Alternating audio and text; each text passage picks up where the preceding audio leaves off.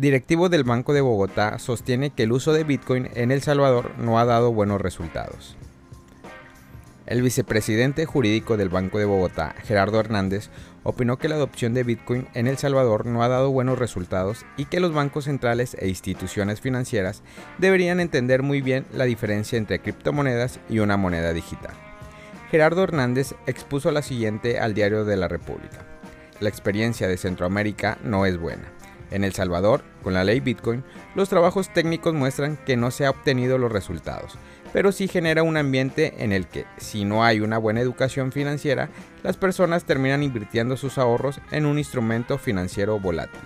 Semanas atrás, el ministro de Hacienda de El Salvador, Alejandro Zelaya, desmintió los rumores que circulaban en las redes sociales locales con respecto al futuro de Chivo Wallet y el uso de Bitcoin y agregó que tanto Bitcoin como la Chivo Wallet son una apuesta fuerte del gobierno actual.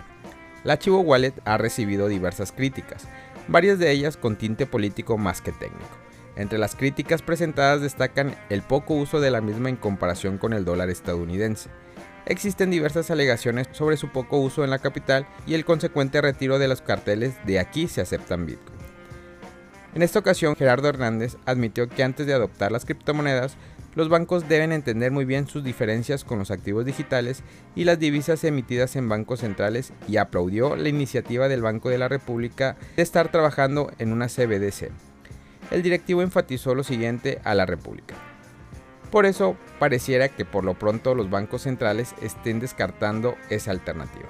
En el fondo, si hay un buen sistema de pago, muy posiblemente ese tipo de alternativas no son necesarias. Hay dos alternativas. Una es que el Banco Central emite esa moneda digital y la distribuya a través de las entidades financieras formales. Días atrás, el nuevo director de la Dirección de Aduana Nacional en Colombia Luis Carlos Reyes, aseguró que el gobierno de Gustavo Petro está contemplando la posibilidad de crear una moneda digital para facilitar las transacciones que hacen los consumidores. Con esta iniciativa también se busca ofrecer facilidades a los colombianos que quieren realizar transacciones instantáneas en línea. Esto es importante para mejorar la trazabilidad de los pagos que se hacen en la economía. Cuando las transacciones en efectivo no quedan registradas en ninguna parte, es más fácil hacer ventas que no se registran y las personas que deben pagar IVA o impuestos de renta por esas transacciones pueden evadirlas.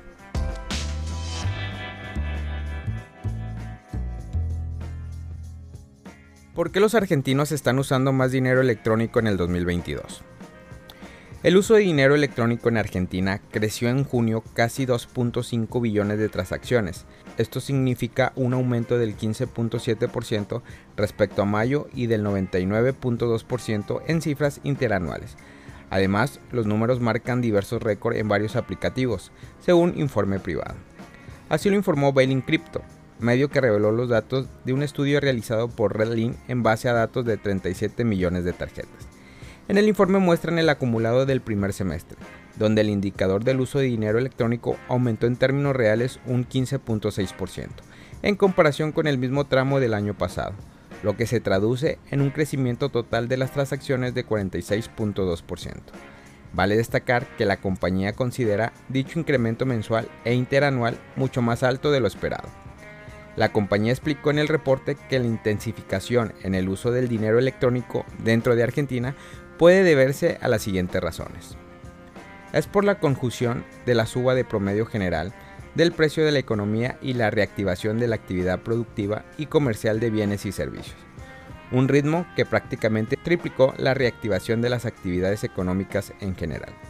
Además, resaltaron que el uso de dinero electrónico mantiene una tendencia singularmente expansiva en la Argentina, con nuevas marcas máximas en los diversos aplicativos, como en tipo de transacciones monetarias y no monetarias, como las vinculadas con consultas de saldo, solicitud de crédito y autorización de extracciones principalmente.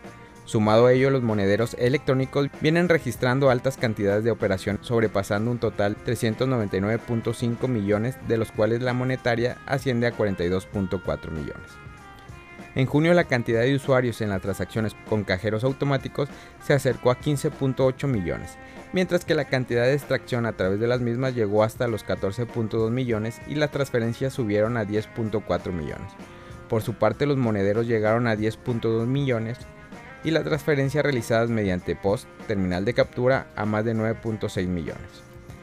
Asimismo, se registraron 2.9 millones en pago de impuestos y servicios públicos, 1.3 millones de recarga de celulares, 267 mil de recarga de transportes públicos de pasajeros.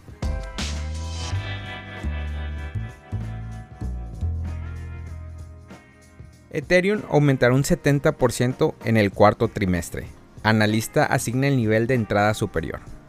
Un estratega y comerciante de criptografías, seguido de cerca cuyo fondo de Bitcoin del 2018 resultó ser cierto, ahora tiene sus predicciones para el comercio de fin de año de Ethereum. Diciendo que la segunda criptomoneda más grande del mundo por capitalización de mercado, Ethereum, está listo para aumentar un 70% en el cuarto trimestre. Sin embargo, su análisis afirma que Ethereum tuvo un viaje lleno de baches en el tercer trimestre. El analista muestra un gráfico y afirma la corrección ABC de Ethereum para 5 ondas ha comenzado y lo llamó onda A. Luego pronostica que Ethereum rebotará hacia un máximo más bajo en el futuro cercano. Según Smart Contract, la acción del precio de Ethereum alrededor de 1300 es un área de adopción de compra.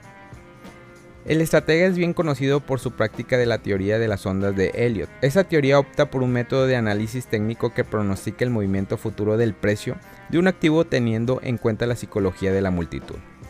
Cuando se tiene en cuenta el gráfico del analista, se afirma que Ethereum podría experimentar una caída de alrededor de 1300 en octubre antes de que la moneda intente un rally hacia 2200 para 2022 aunque Smart Contract espera una tendencia bajista antes de una corrida alcista, se ve a otro criptoanalista, REC, informando a sus 327.200 seguidores de Twitter que existe la posibilidad de que Ethereum recupere su corrida alcista si logra cotizar por encima de los 1800.